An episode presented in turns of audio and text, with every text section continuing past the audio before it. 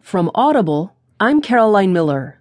From the New York Times United States section, Patrick McGee, Manny Fernandez, and Jonah Engel Bromwich write, Five Dallas police officers killed by snipers at protest. One suspect is dead. Snipers killed five Dallas police officers and wounded seven others, along with two civilians, during a demonstration Thursday night against police shootings in Minnesota.